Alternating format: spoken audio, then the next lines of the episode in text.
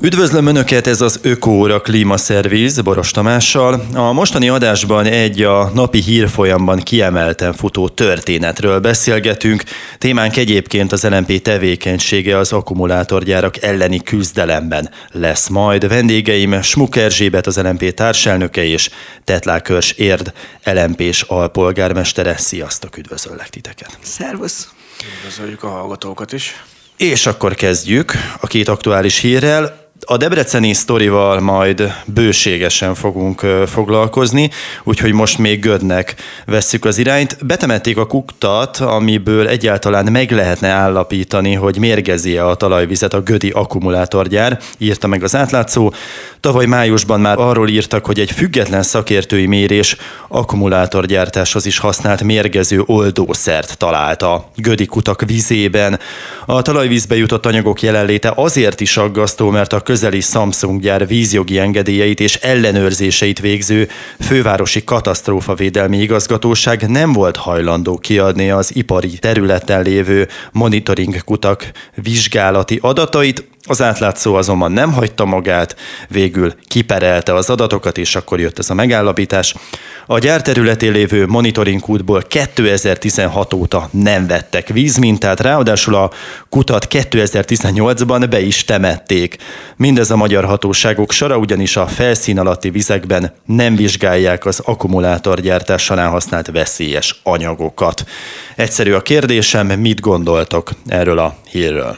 Hát ez a mai hír, ez tökéletesen mutatja, hogy mi a legnagyobb probléma ezekkel az akkumulátorgyárakkal. Meg mi a legnagyobb probléma azzal, hogy a hatalom, a magyar kormány, meg a magyar hatóságok, legalábbis ami marad belőlük, az milyen formában ágyaz meg ezeknek a egyébként nemzetközi cégeknek, milyen formában könnyítik ki az összes működési, meg ide települési feltételt azért, hogy ezek a gyárak ezek minél nagyobb számban és minél nagyobb volumenben tudjanak Magyarországra települni. Ez egyébként szerintem önmagában botrány, tehát egy nálunk szerencsésebb környezetben már fejek hullanának. Tehát ilyen nincsen, hogy egy akkumulátorgyár monitoring kutyát négy éve, illetve öt éve, bocsánat, most már 23 van, tehát fizikailag se lehessen semmire használni, mert betemették, ez, ez elképzelhetetlen. De gondolhatjuk azt, hogy a hatóságokat megkenték feljebb lévő hatalmak, nagyurak, és akkor ezért nem végezték el a méréseket?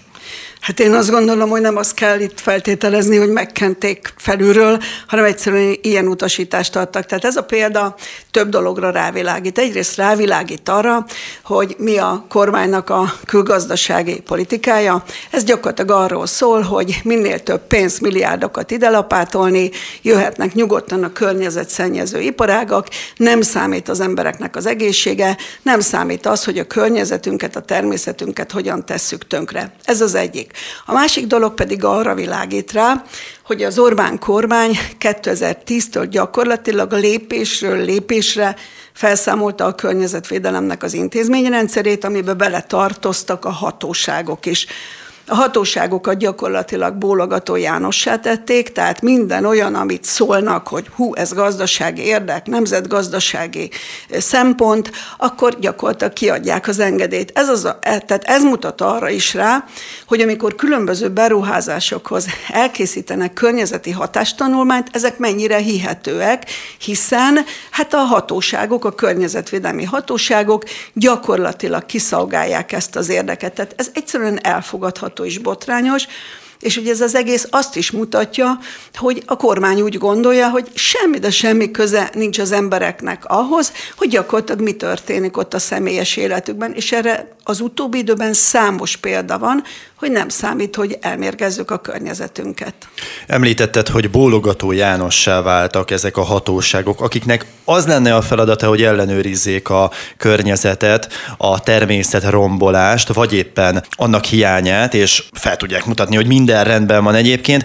Van-e bármilyen bizonyíték? Lehet-e bármilyen bizonyítékot beszerezni ezektől az emberektől, akár egy anonim nyilatkozat útján, akár egy, egy hivatalos nyomozás megkezdésével, hogy a kormányzat és ezen hatóságok között van valamilyen kapcsolat? Mert azt gondolom, hogy ez lehet egyébként a kulcsa ennek a történetnek például, mert ha ezt fel tudják mutatni, hogy igen, mi szándékosan betemettük ezt a kutat, mert érkezett valamilyen utasítás, akár csak egyetlen ember nyilatkozna erről, na abból lehetne egy olyan országos botrány, vagy nemzetközi botrány, amelyre aztán már tényleg mindenki felfigyelne. Hát elég sok botrány volt az utóbbi időszakban, és mégsem történt semmi. Már bocsánat, hogy ezt kell, hogy mondjam.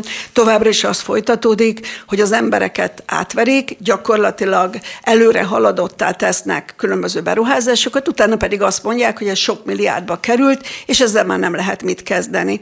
Én most hagyj hozzak egy másik példát, Recske jártam a héten, a polgármester elmondta, hogy elkészült a, a hatástanulmány, nem lesz itt majd semmiféle probléma, haladjunk előre, de előre nem lehet megmondani, hogy gyakorlatilag milyen környezeti hatások lesznek, és most mondta, hogy persze, majd hogyha az lesz, akkor, akkor valamit csinálnak. Na de utána az következik, hogy hát itt milliárdokat fordítanak be, nagy üzletekről van szó, és ezeket nem lehet leállítani. Gyakorlatilag ezt látjuk itt Göd esetében is. Korábban már jelezték egyébként, voltak talán ilyen civil mérések, hogy ott a talajvízben lítiumot és oldószert találtak. Csak nagyon drágák de... ezek a mérések, és igen, a ez... civilek önállóan ezt nem tudják finanszírozni. Ez így van, tehát itt közösen kellene nyomást gyakorolni a kormányra, hogy ezen változtatni kell, és ez így nem folytatható hogyha annyiban kiegészíthetem, hogy tulajdonképpen mi lehet itt a probléma gyökere. Elsősorban környezet és természetvédelmi szempontból.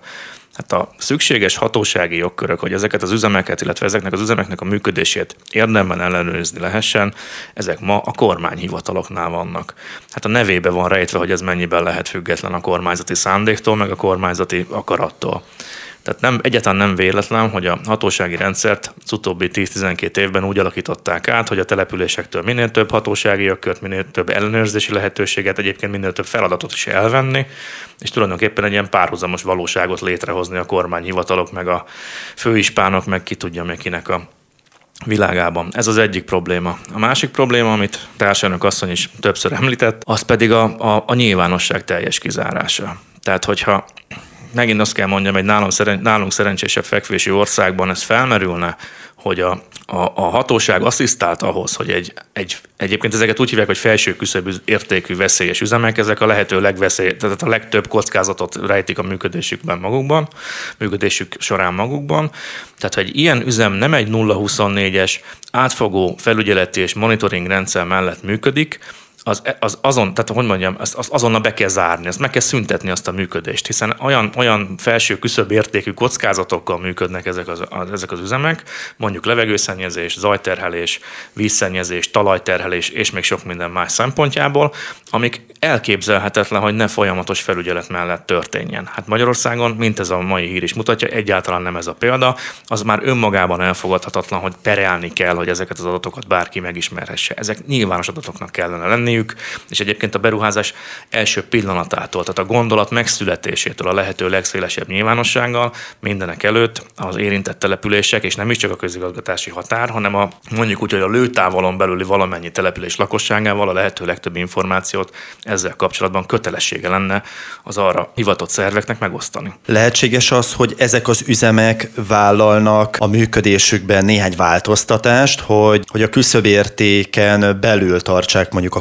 környezetrombolást, és tudom, hogy ez, ezt idézőjelbe tessék érteni, hogy a környezetrombolást elfogadható mértékűre változtatni, de egyébként ez a gyakorlat jelenleg Magyarországon, hát hogy valam, valamekkora a környezet szennyezést sajnos egyébként engedélyeznek a, a hatóságok, csak egy bizonyos értéken túl nem szabad nyúlnia ezeknek. Tehát lehet-e egyezkedni, vagy szabad-e egyezkedni ezekkel az üzemekkel, ezekkel a cégekkel, vagy zéró tolerancia elve, és ha környezetszennyezők, akkor addig kell ütni a vasat, amíg be nem zárnak. Mi a megoldás? az emberi tevékenységnek a jelentős része nem tud nem valamilyen hatással lenni Igen. a környezetre. Itt a kérdés az, hogy a határértékeket például miként állapítják meg, és ezeket a határértékeknek a betartását miként kérik számon. Tehát például a sóskuti üzemben, ahol ugye egy újrahasznosítás lesz, tehát ami, ami adott esetben még akár egy örömteli folyamat is lehetne, a Sorskuti üzem esetén például elkövették azt a megint csak elfogadhatatlan gyalázatot, hogy egy üzemet két ütemre hazudnak, két külön, ütemne, két külön üzemnek hazudnak, nyilvánvalóan külön-külön számítva a határértékeket már nem fogja elérni, vagy azokat a, a, uh-huh. az anyagmennyiségeket nem fogja a két külön ütem, vagy a két külön üzem elérni, ami egyébként a maga fizikai valójában egyetlen egy gyár működését jelenti. És van még egy, szintén Sóskúttal is, ra is érvényes példa, hogyha például egy és ugyanazon ipari park területén több üzem üzemel párhuzamosan, ezeket a, a, az értékeket nem adják össze. Tehát az teljesen rendben lehet, hogy most nem akarok cégneveket mondani, nehogy véletlenül valamelyik multinacionális vállalatnak a jogos érdekeit megsértsem azzal, hogy mondjuk ide citálom őket, de mondjuk A üzem egyébként működése során eléri, nem tudom én, a határ, a egyébként magasra tolt határérték 60-70 százalékát, minden rendben van, mindenki boldog a néhány száz méterrel arrébb, arrébb levő B-üzem megint eléri a 60-70 százalékát a határértéknek, és folyamatosan mindenki boldog, pedig a határértéket már bőven meghaladtuk. Uh-huh. Tehát ma Magyarországon ez folyik. Tehát ez az óriási probléma hogy tulajdonképpen olyan szinten van, van kikönnyítve a, a környezetvédelmi szabályozás, ami az Európai Unió egyetlen más országában sem mérhető tetten. Ehhez azért szeretnék még hozzátenni. Tehát, hogy nyilván minden üzemnél meg kell nézni, hogy mi az, amit kibocsáthat, határértékek. Ezek én azt gondolom, hogy teljesen normális, hogy be kell tartani. De ezen túl ezeknek az üzemeknek van egy környezeti terhelése, és tulajdonképpen minden egyes területnek, tehát így Magyarországnak is van egy környezeti ilyen, ilyen szempontból eltartó képessége. És itt ugye azért nem véletlen, hogy a kormány, meg a kormányhivatalok, meg mindenki ezeket titokba akarja tartani, mert a kormány Magyarországból akkumulátorgyártó nagyhatalmat akar csinálni. Hogyha most kijön a, ugye a, a nyilvánosságra, hogy itt azért mégiscsak gond van, oldószer, talajvíz, mégiscsak veszélyeztetett, ezek az üzemek sem annyira biztonságosak, akkor ugye máshol is elkezdenek tiltakozni. Most, amit látunk az ország különböző pontjain, hol akkumulátorgyár, hol, hol akkumulátorfólia gyártó, hol, hol katód gyártó, máshol lerakat, tehát hogy valahol tárolni kell az akkumulátorgyártáshoz a, a, a részelemeket, amik szintén veszélyesek. Tehát itt azért nem véletlen, de hát egy országot nem lehet egy környezetszennyező iparágra helyezni, és nem lehet azt mondani, hogy majd ez adja a gazdasági növekedést. Tehát ne, nekem megkérdőjelezték, hogy ne hozzam párhuzamba azt, hogy például a múlt században Detroit, ugye e, e, Amerikában az autógyártás fellegvára volt, és hogy a kiszolgáló részlegek ott voltak, ma pedig szellemváros. Igen, egy országnak, egy országfőnek, egy kormánynak és egy terület polgármesterének, kormányzatának igen feladata az, hogy ne csak a pillanatnyi hasznot és a pillanatnyi érdekeket nézze, hanem tekintsen előre a jövőbe, és ne szolgáltassa ki a települést egy ilyen helyzetnek. Még egy kérdés ezzel kapcsolatban. Ezeket a határértékeket egy nemzetközi szerv határozza meg, vagy pedig a magyar törvényhozás, amely belövi egy bizonyos szintre? Ezeket. Hát az európai, tehát Magyarország... Tehát Európai Unió bocsánat, Magyarország, ugye, meg? tehát az Európai Uniónak a környezetpolitikája ugyanúgy, mint az agrár, a, a, a, a, tehát az agrárpolitika, ez közös politika, tehát az Európai Uniónak megvannak, tehát megvannak a közös határértékek, hogy mit lehet kibocsátani, mit uh-huh. nem, tehát Magyarországnak is ehhez is alkalmazkodnia kell. Az Unió azért különböző területeken hoz egyre szigorúbb határértékeket. Mi mit teszünk? Nagyon sok terület területen igyekszünk mentességet kérni, hogy majd később fogjuk azt teljesíteni. Világos. No, akkor Kanyarodjunk rá a másik híre. A külügyminisztérium szerint nem okoz fennakadást, hogy a debreceni akkumulátorfólia gyárat építő Szemkorp két tulajdonosa házi őrizetbe került Kínában, mert az ottani hatóságok gyanúja szerint titokban külföldre akarták vinni saját cégük tőkéjét. A hírek szerint 1,4 milliárd dollárt jelenlegi árfolyamon mintegy 520 milliárd forintot csatornáztak ki a Szemkorp csoportból. A magyar kormány 13 milliárd forint vissza nem térítendő támogatást adott a kínai cég debreceni gyárépítéséhez. Ez közvetlenül még a debreceniek problémájához nem kapcsolódik, de tudnátok-e kommentálni ezt a hírt is, mert ez nagyot futott egyébként a hazai hírfolyamban. Hát a magyar kormánynak szokásával vált, hogy válogatott gazemberekkel üzletel. Ez, ezt különösebben nem kell túlmagyarázni, tehát azok a befektetők, akik egyébként a saját országuk szabályozását, most egyébként te, tekintsünk el a kínai szabályozás minősítésétől, mert nyilvánvalóan az nem egy európai értékrend szerinti berendezkedés. De az a befektető, aki még a saját anyaországának a szabályozását, meg előírásait sem képes betartani, az miként fog viselkedni egy számára távoli és mondjuk alig ismert országban.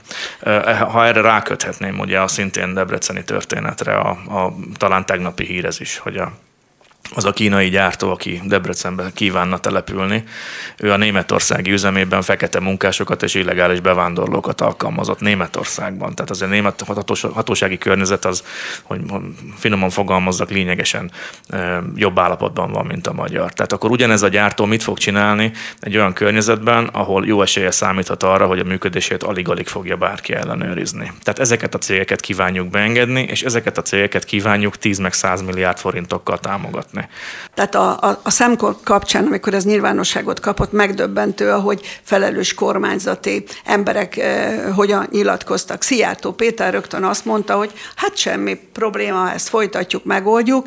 Később Gulyás miniszter már ezen eh, szépített, mert azt mondta, hogy megvizsgálják az ügyet. Csak hogy itt is az a probléma, már ezt a fólia gyártó, eh, vagy gyárat elkezdték építeni. Tehát most például azt se tudjuk, hogy a kormány már odaadta a 13 milliárdot, nem adta oda, mennyit fektettek be eddig, eh, tehát hogy mi fog történni. Tehát itt, itt már pénzeket fordítottak. Bocsánat, Egyszerűen elfogadhatatlan. Közbeszúrok csak egy kérdést. Ez a 13 milliárd forint, csak hogy értsék a hallgatók, ez egy ekkora beruházás esetében is kiindulhatunk akár nemzetközi európai példákból is ez soknak számít, elfogadhatónak, kevésnek, hova helyezzük el? Ne haragudjon, egy ilyen szennyező, veszélyes gyár esetében soknak. Tehát nem az, hogy nekünk kellett volna pénzt adni, hanem kiszolgáltatjuk ezt a területet egy ilyen szennyező iparágnak, hanem még, hogyha így van, nekik kellett volna nekünk fizetni. Felháborító.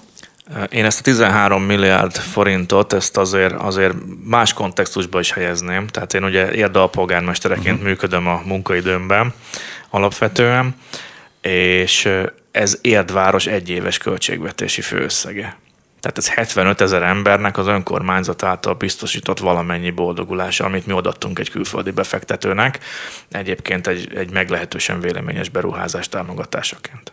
És ebből hány hazai kis- és középvállalkozást lehetett volna támogatni? Vagy például tavaly nyáron, amikor asszály volt, a gazdák nem kaptak érdemben semmilyen támogatást, ezzel a pénzzel gyakorlatilag szegényeket az összeomlástól vagy a csőttől meg lehetett volna menteni. Egyszerűen elképesztő, hogy a kormány környezetszennyező veszélyes beruházásokra hogyan ontja az adófizetőknek a pénzét.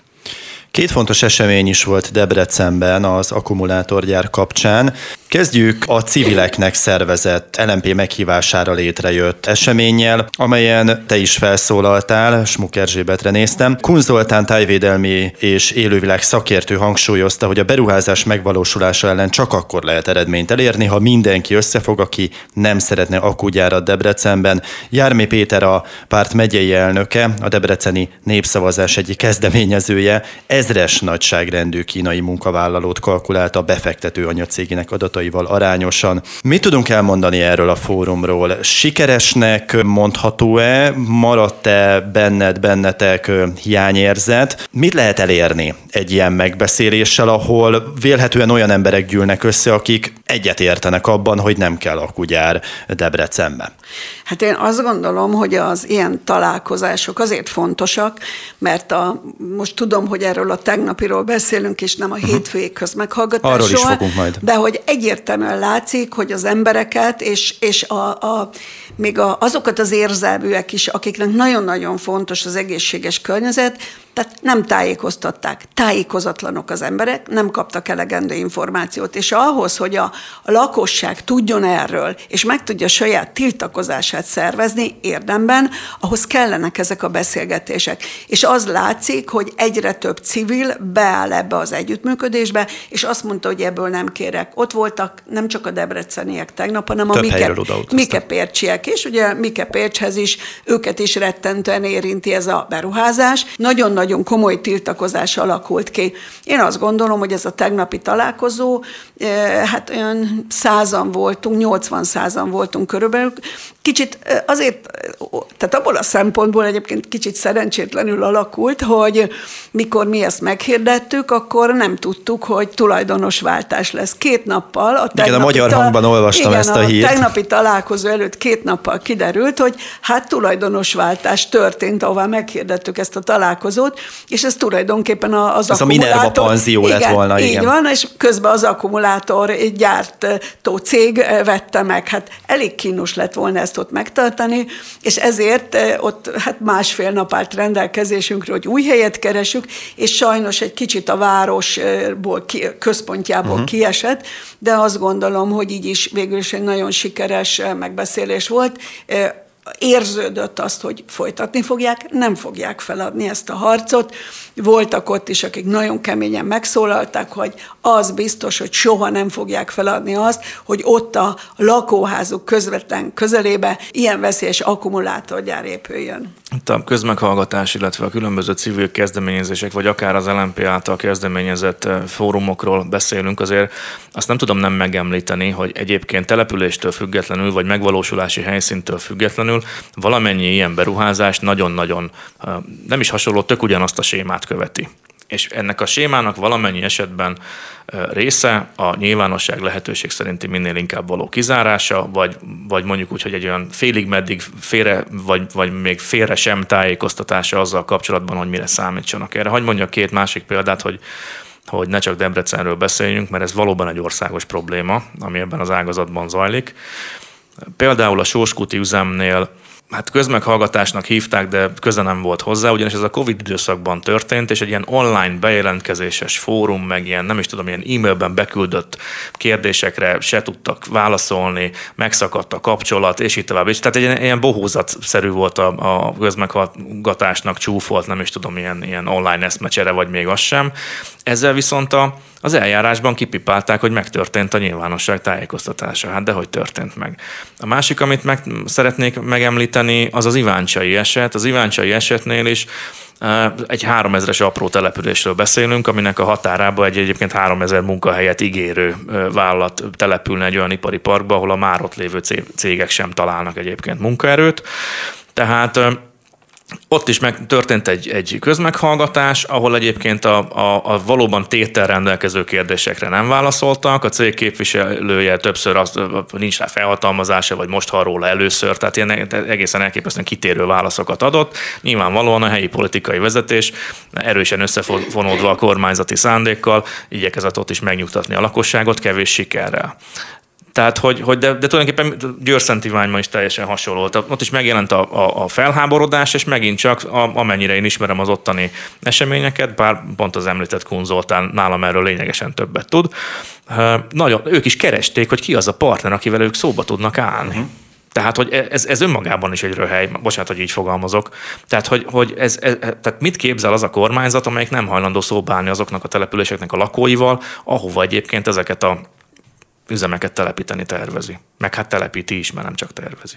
No, innen fogjuk folytatni, de most jön egy kis szünet. Ismételten üdvözlöm Önöket, ez az Ökóra Klímaszervíz, vendégeim Smuk Erzsébet, az LMP társelnöke és Tetlák Örs ért LMP-s alpolgármestere. Sok témán túl vagyunk már, jártunk Gödön, jártunk Debrecenben, és akkor már maradjunk is Debrecenben, ugyanis hétfőn volt egy késő estében nyúló lakossági fórum, amelyen közel ezer ember vett részt, és a hallgatóság belefolytotta a szót CATL magyar képviselőjébe. Szilágyi Balázs, a CATL közönségkapcsolatokért felelős vezetője megpróbálta bemutatni a kínai vállalatot, és Pap László polgármester is beszélt volna, de a nagyjából ezerfős közönségből többen nem hagyták őket szóhoz jutni. Közösségi médiában keringenek erről videók, látható, hallható, hogy mi történt ott, amilyen futballstadion hangulat alakult ki, de hát Smuk Erzsébet ott volt, közvetlen közelről tapasztalhattad, hogy mi is történt. Ott mesélj kicsit az atmoszféráról, mi történt. Hát e, ilyen szempontból e, én nem nagyon járok futballmeccsre, de mert hogy ezt a példát hoztad, valóban rögtön érződött a terembe, hogy az emberek tudatában vannak annak, hogy le akarják nyomni a torkukon ezt az akkumulátorgyárat, és tulajdonképpen ez az egész e, rendezvény itt egy színjáték, és ne, nem érdemi, érdemi beszélgetés lesz, hanem csak az, hogy különböző oldalakról azt mondják nekik, hogy ez jó, szuper, elfogadható, mennyi munkahelyet teremt, majd 9000 valamennyit, bár itt azért kiderült, hogy, a, hogy csak most ilyen 3000-ről van szó, meg hogy ez igazából nem is vízfaló, meg nem is környezetszennyező, meg nem is veszélyes. A polgármester egyébként rögtön az elején meg akarta már előlegezni a környezeti hatástanulmánynak is az eredményét, hogy nem lesz itt probléma, semmiféle olyan környezeti hatás nem lesz, ami majd az embereket bátja. Bocs, úgy fogalmazott a polgármester, hogy a városfejlesztési stratégia szerint minél több vállalkozás odacsábítása a cél, erről is majd beszéljünk külön, hogy ezt milyen stratégia mentén lehet elképzelni, illetve igyekezett mindenkit megnyugtatni, hogy a gyár nem használ majd túl sok vizet kevés sikerrel tette ezt. Mennyi az a nem túl sok víz? Hát ott rögtön felszólította a, vízi, vízügyi igazgatóságnak a helyettesét, hogy akkor most bizonyítsa, hogy bőségesen áll vízrendelkezés. Egyébként ez rettentően bosszantó volt. Beszélt ő a, a, a rétegvizekről, meg beszélt a talajvizekről, meg beszéltek arról, hogy majd akkor a szennyvizet megtisztítják, nem a tócóba vezetik, hanem majd erre a, az ipari területre. De hát az összefüggésekről egyáltalán nem beszélt beszéltek, nem beszéltek arról, hogy Kelet-Magyarország félsivatagos állapotban van, hogy az éghajlatváltozás az milyen, ki, milyen kihívások elé helyezi ezt a térséget is. Egyáltalán nem beszéltek arról, egyébként hozzászóló szólt arról, hogy nem gondolják végig, hogy most a mezőgazdasággal mi lesz, hogy élelmiszert kellene majd termelni, élelmiszer hiány lehet. Tehát mindezekről nem beszéltek, ez a, a szépítés és a ködösítés. És amikor a, ezt a gyárat be akarták mutatni a CETL-t, akkor tulajdonképpen itt elkezdtek kivetíteni, tehát ez a gyakorlatilag, amikor hasba akasztanak valakit, már bocsánat, hogy ezt így fogalmazom, na az emberek rettentően dühösek voltak, és azt mondták, hogy nem akarják, hogy átverjék, és mi az, hogy csak most először tartanak ilyen közmeghallgatást, amikor már ilyen előkészületek vannak, és hogy jött a polgármester ahhoz, hogy ő teljesen titokban mindenféle dolgot az elején már megegyezzen az ő fejük felett. Az emberek nem kérnek ebből, nem akarják, és én azt gondolom, hogy az ottani hangulat alapján, hogy ezt az emberek folytatni fogják, és bizony a polgármesternek van miért izgulnia, hiszen jövőre önkormányzati választások lesznek, és hogyha ő nem fog odafigyelni az emberekkel, akkor búcsút mondhat a polgármesteri székének.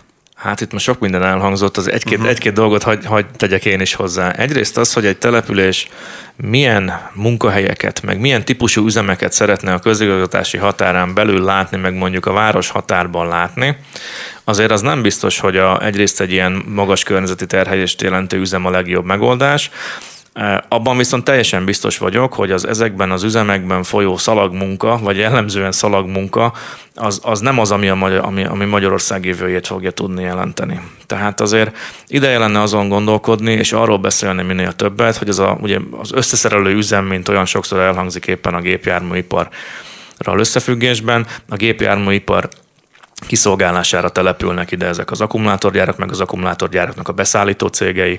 Tehát ez egyrészt ez egy, ez egy, ez egy nagyon egyoldalú elköteleződés, tehát a, és hát megint csak a bármilyen változás történik a világban, akkor mi fog történni egy olyan gazdasággal, ami végletesen kitett a egy iparág sikerének. Azért erre már láttunk példát a történelemben, hogy, hogy óriási bakot lehet felelőni. A másik pedig, hogyha visszatérünk egy pillanatra a településekre. Tehát a, Azért a magyar települések jelentős része most munkahely hiányjal nem nagyon rendelkezik, éppen ellentétes példákat hallunk, hogy munkaerő hiány van a magyar települések döntő többségén. Ezeknek a gyáraknak a, a munkaerő igénye viszont amennyiben létezik, mert létezik, mert nem mindegyik teljesen automatizált, nem mindenhol váltották még ki teljesen az emberi munkaerőt a robotok, bár egyébként pont ezekben az üzemekben, üzemekben első között fogják. Tehát ezt amikor egy 3000-es, meg nem tudom hány munkahelyről beszélünk, azért ezt kalkuláljuk bele, hogy ezek nagyon gyorsan el fognak kopni, hogyha a, a, a robotika átveszi az irányítást. Ezeknek az üzemeknek a hosszú távú, hosszú távú üzemeltetéséhez szükséges munkaerőt valahonnan oda kell hozni. Ez szinte kizárólag vendégmunkaerő tud lenni, hiszen Magyarországon jelen pillanatban ilyen kapacitások nem nagyon állnak rendelkezésre. Most a, a pont az Iváncsai példából borzasztó jól járnak azok a egyébként helyi közszereplők, meg az ő köreik, akik egyébként fölvásárolták a környéken az összes lakást, és most vendégházakként meg albérletként üzemeltetik ezeket az ingatlanokat, hiszen a vendégmunkásoknak valahol lakniuk kell.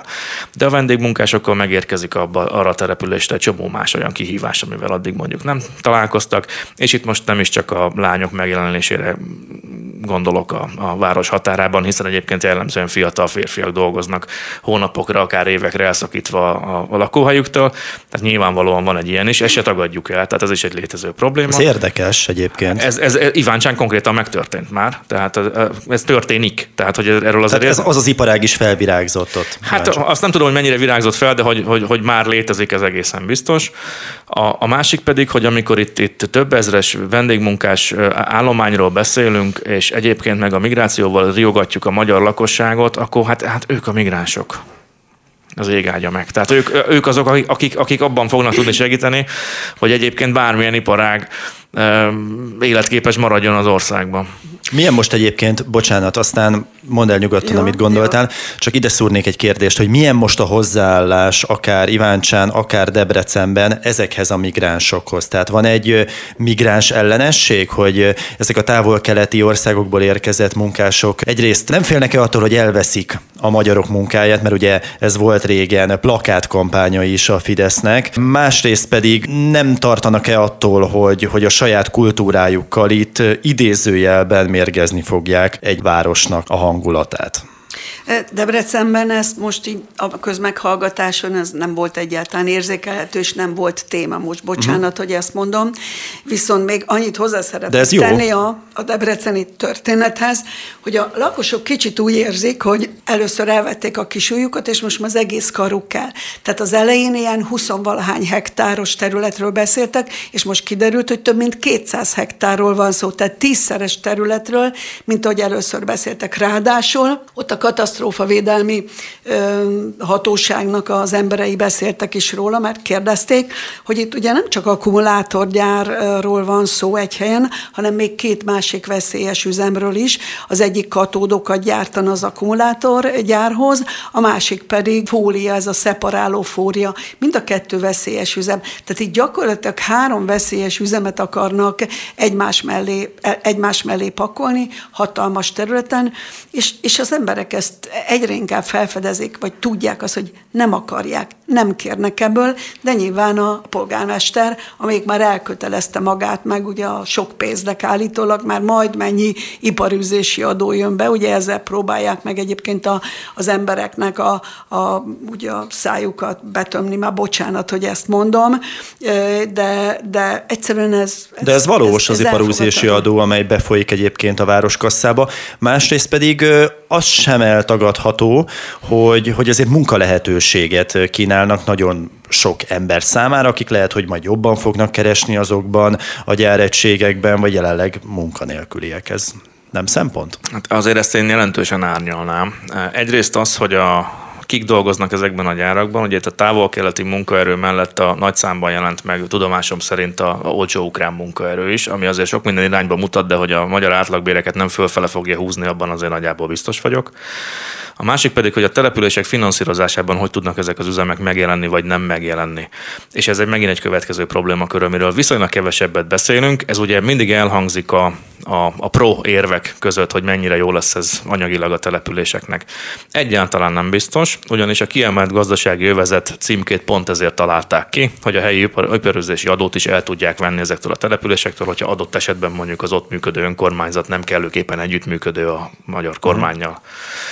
Erre egyébként éppen Dunói-város esetén láttunk példát, de félő, hogy ez, minden, ez, ez nagyjából bárhol megtörténhet. Erre megint nincsen semmiféle olyan exakt szabályozás, ami kiszámíthatóvá tenni azt, hogy például jót, legalább ebből a szempontból jót tesz-e az a városvezető a településével, aki mondjuk odaenged egy ilyen üzemet a közigazgatási határon belőle, mert nem lehet tudni, hogy egy, mondjuk egy csütörtök éjszaka beadott rendelettel péntek reggeltől nem, nem az, a, az az ipari park is egy kiemelt gazdasági övezet részévé válik, és innentől fogva nem a településhez jön be a bevétel, hanem a megyei önkormányzathoz. Timer Zoltán Mike Pércs, szintén Fideszes polgármestere, ugye Paplászlóhoz hasonlóan. A népszava tudósítása szerint arról beszélt a már említett megbeszélésen, illetve fórumon, hogy ha nem lesz elfogadható számukra a környezetvédelmi eljárás eredménye, bíróságon támadják meg. Ez szintiszta cinizmus, és az Orbán Viktori, majd hívom az ügyvédeket, oszt jó napot típusú kommunikáció, vagy pedig ez valóban egy bíróságon megtámadható dokumentum lesz, amely akár egy ilyen környezetvédelmi tanulmányt vissza is vonhat, mert felfedeznek benne szabálytalanságokat. Másképp megfogalmazva, előfordulhat-e az, hogy a bíróság, ha akar, akkor mindenképpen talál majd az eljárási folyamatban valami olyan hibát, amelynek következtében így át lehet húzni ezt a környezetvédelmi tanulmányt. Ezt valóban meg lehet támadni egyébként, tehát ez, ez a beruházást húzhatja, halaszthatja. Egyébként van rá példa, most például a Hamzsabéki sétánynál, hogy ott is a környezetvédelmi engedélyt megtámadták civilek, és felülvizsgálták. Na most hasonlót készítettek újra, de ugye előbb-utóbb már azzal próbálnak meg nyomást gyakorolni a, a kormányzati emberek, vagy az önkormányzati emberek, akik ezt akarják, hogy muszáj lesz, mert elveszünk az Európai Uniós pénztől, vagy elveszünk, elveszítjük a külföldi támogatást, de ez egy valóban nagyon jó és reális forgatókönyv, hogy a környezetvédelmi engedélyt meg lehet támadni. Erre, hogy én, hogyha mondhatnék egy, megint csak egy konkrét példát. Persze. Ez ugyan nem akkumulátoripar, ez egy bányanyitási kérdés. A Tolna megyei Madocsa jár jelen pillanatban abban a cipőben, hogy a képviselőtestület egyértelmű állásfoglalása és elutasító döntése mellett egy helyi népszavazás kifejezetten magas részvétel mellett 99%-os elutasító döntést hozott abban a tekintetben, hogy ez az apró település a Duna mentén szeretne egy sóderbárnyát látni a határban, vagy sem. Nem szeretnének ilyet látni. Ez az eljárást ideig óráig tudta megakasztani, most ugyanaz a beruházói kör, feltételezésem szerint más cégnéven, de tulajdonképpen újraindította a teljes eljárást. Tehát megint miféle országban élünk, ahol egy helyi közösség kinyilvánította az összes lehetséges módon a lehető legegyértelműbb véleményét, és úgy tűnik, hogy a hatalom és a hatóságok azt nem hajlandó figyelembe venni. Nagyon jó, hogy említetted a népszavazás, mert a kormány részéről ez egy örök fegyver, amivel visszalőnek egyébként a civilekre és az ellenzéki pártokra, hogy Na most mekkora is ez a tömeg, amely, amely ellenzi vagy éppen támogatja egy akkumulátorgyár létrehozását. Tatai példát tudok hozni, az Avalon szálloda építése kapcsán mondta azt a tatai polgármester, hogy hát igen, halljuk mi is, hogy, hogy vannak ellenzéki vélemények, illetve hát ellentétes vélemények azzal, amit ők szeretnének, na de ez egy hangos ellenzék, akik annyira hangosak, hogy soknak tűnnek. Ugye itt volt Debrecenben egy közel ezer fős fórum, akik nagyon hangosak voltak, belefolytották a szót a gyár képviselőibe nem mondhatja-e azt Paplászló, hogy hát azért ez a közel ezer ember talán, talán nem felel meg reprezentatíve Debrecen lakosságának, és hát mi nem figyelünk rátok, nem hallgatjuk meg a ti véleményeteket, majd ha tudtok lobogtatni egy tuti többséget, hogy igen, itt mindenki ellene van ennek, na majd akkor kinyitom a fülemet. Hát valószínűleg akkor sem biztos, hogy kinyitja a fülét. Uh-huh. Egyébként a polgármester ott egyértelműen kinyilvánította, hogy ő nem fog kezdeményezni népszavazást, mert megtehetné, hogy a testület azt mondja, hogy akkor ebből legyen népszavazás, meghallgatjuk az embereket. Ő egyértelműen azt mondta, hogy nem. Na most ehhez kapcsolódóan el kell, hogy mondjam, hogy az LMP gyakorlatilag kezdeményezett egy helyi népszavazást, át is engedték, de akkor kapott nagyon erőteljesen nyilvánosságot az, hogy a kormány akkumulátorgyártó nagyhatalmat akar Magyarországból csinálni. Tehát sok helyről láttuk, sok helyen megkerestek bennünket, hogy nő a helyi tiltakozás, az emberek nem akarják helyben, hogy ezzel együtt éljenek. És mi gyakorlatilag, amikor nem vettük fel a helyi népszavazási évet, ennek az volt az oka, hogy egy szintet akartunk lépni, és azt mondjuk, hogy országos népszavazást kezdeményezünk, és gyakorlatilag itt februárban be is fogjuk adni majd az országos népszavazási kérdést, azért februárban is ez tudatosan, hogy ne a nyári időszakra essen, amikor az aláírás gyűjtjünk, gyűjtjük, hanem, hanem akkor olyan időszakra, amikor tényleg azt a 200 ezer aláírást alá össze tudjuk gyűjteni, és az emberek ott lesznek, nem pedig nyaralnak valahol.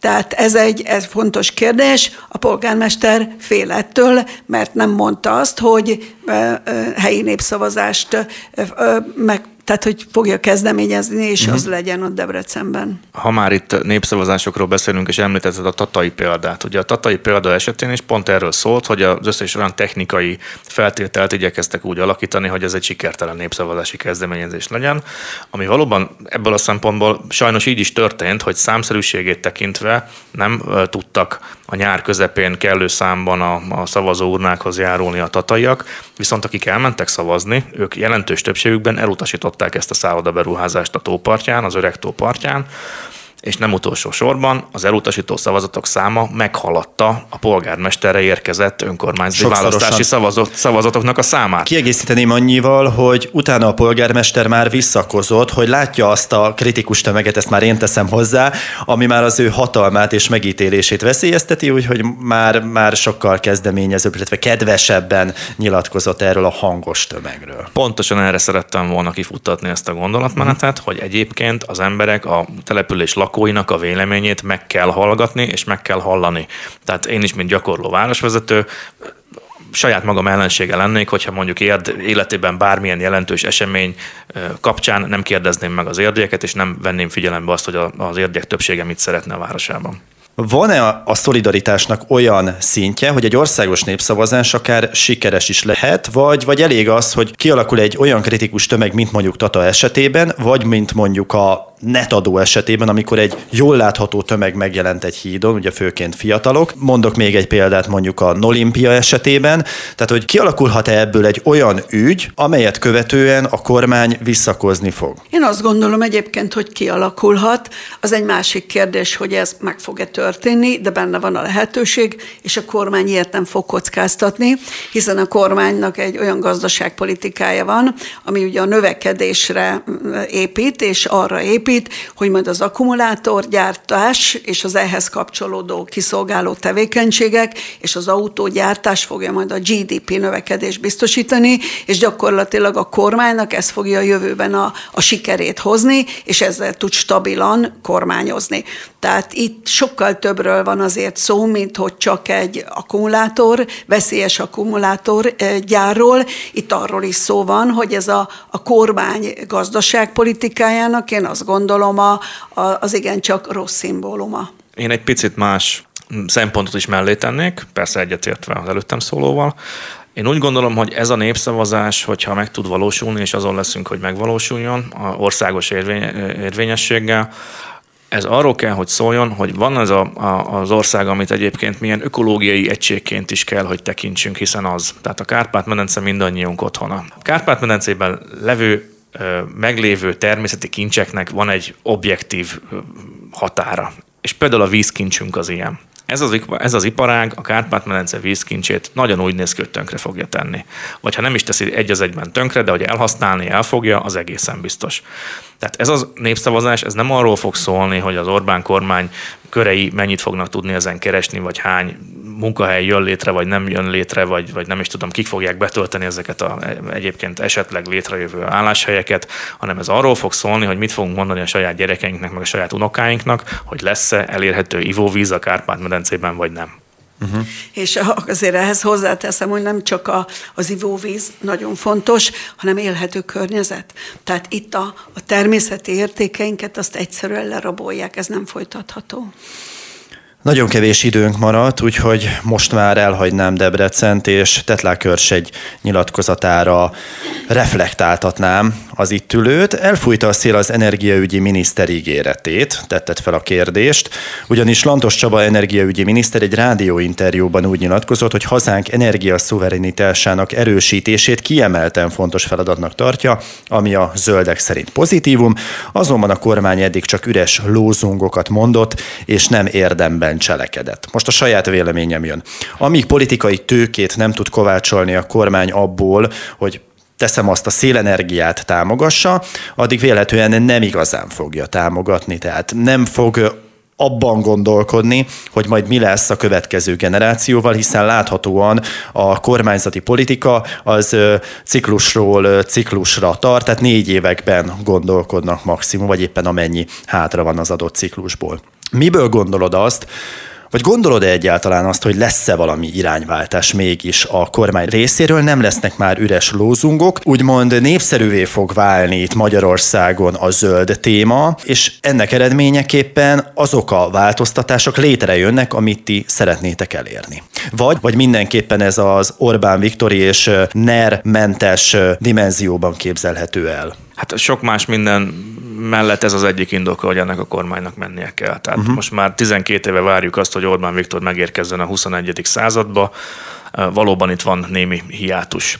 Viszont ha arra gondolok, hogy az általunk kezdeményezett zöld konzultáció sok ezer válaszadójának a jelentős része mit gondolt a zöld energiáról és a megújulókról, akkor ez az ország, ez meggyőződésem, hogy mégiscsak ugyanazt gondolja, amit mondjuk én gondolok, vagy amit én elmondtam például ebben a, ezen a sajtótájékoztatón hogy Magyarország jövőre, jövője nem a fosszilis energia, Magyarország jövője nem a végletes a kitettség a külföldi energiahordozóknak, vagy a külföldről érkező energiahordozóknak, hanem az idehaza megtermelt legolcsóbb, legtisztább és legkönnyebben hozzáférhető megújuló energia.